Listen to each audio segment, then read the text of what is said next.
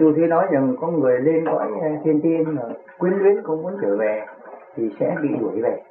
Thì chưa ai đuổi về, và nếu mà có một cái hồn nào nó cứ nhất định không về thì sẽ làm sao? Không về không được, bởi vì cái cái cái cơ thể còn chưa hoàn tất công tác của nó.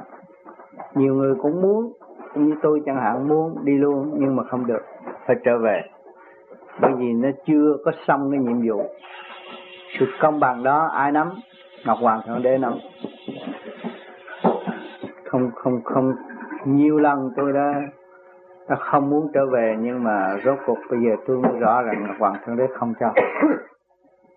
Mình phải hoàn tất một khóa rồi mới được đi lên trên.